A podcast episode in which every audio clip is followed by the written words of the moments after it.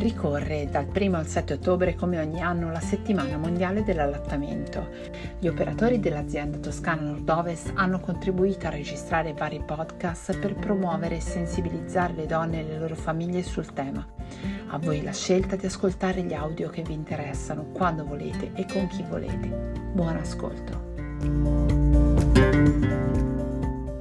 Ciao, sono Stefania, un'ostetrica dell'azienda USL Toscana Nord-Ovest e sono al telefono con la dottoressa Silvia, neonatologa della Fondazione Toscana Gabriele Monasterio, per parlarvi di allattamento e bambini con bisogni speciali, in particolare i neonati affetti da cardiopatie.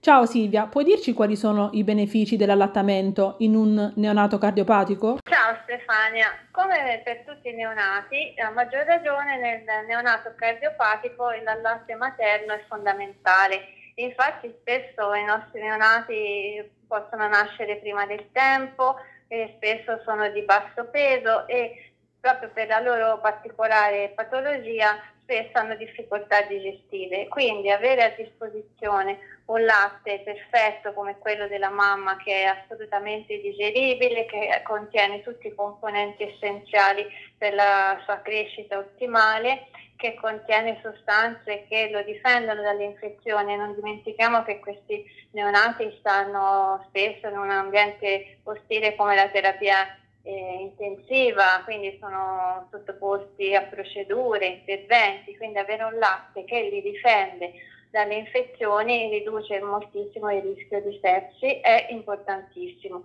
È importantissimo appunto che sia digeribile e importantissimo anche per la prevenzione di una complicanza temibile che hanno i nostri neonati, che è l'enteropolite necrotizzante, proprio per le sue particolari caratteristiche. E non da ultimo contiene le sostanze ottimali per lo sviluppo anche del sistema nervoso centrale dell'encefalo e quindi eh, questi neonati, se utilizzato il latte materno, hanno anche poi degli outcome neurologici migliori.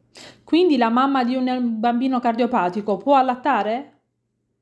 La mamma di un bambino cardiopatico deve assolutamente allattare, può eh, l'importante però è che venga sostenuta dall'operatore eh, fin dall'inizio perché in caso di separazione come spesso può avvenire o eh, se il bambino ha difficoltà ad attaccarsi perché si affatica il personale, eh, le ostetriche, le infermiere fin da subito devono supportare la mamma ehm, a spremersi il latte o a tirarlo. Quindi quali sono le strategie che una mamma può adottare quando è separata dal suo bambino ricoverato in terapia intensiva? Entro la prima ora del parto, il nostro personale sia ostetrico che infermieristico la, l'aiuta a imparare la spremitura manuale. Quelle poche goccioline di colosso che escono nelle prime ore vengono utilizzate per alimentare il bambino in terapia intensiva.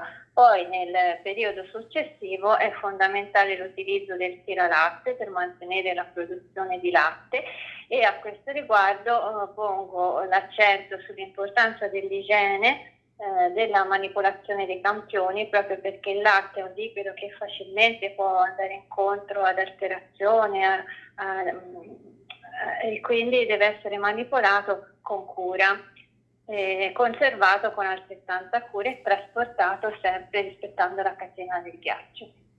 Grazie mille dottoressa e arrivederci. Arrivederci.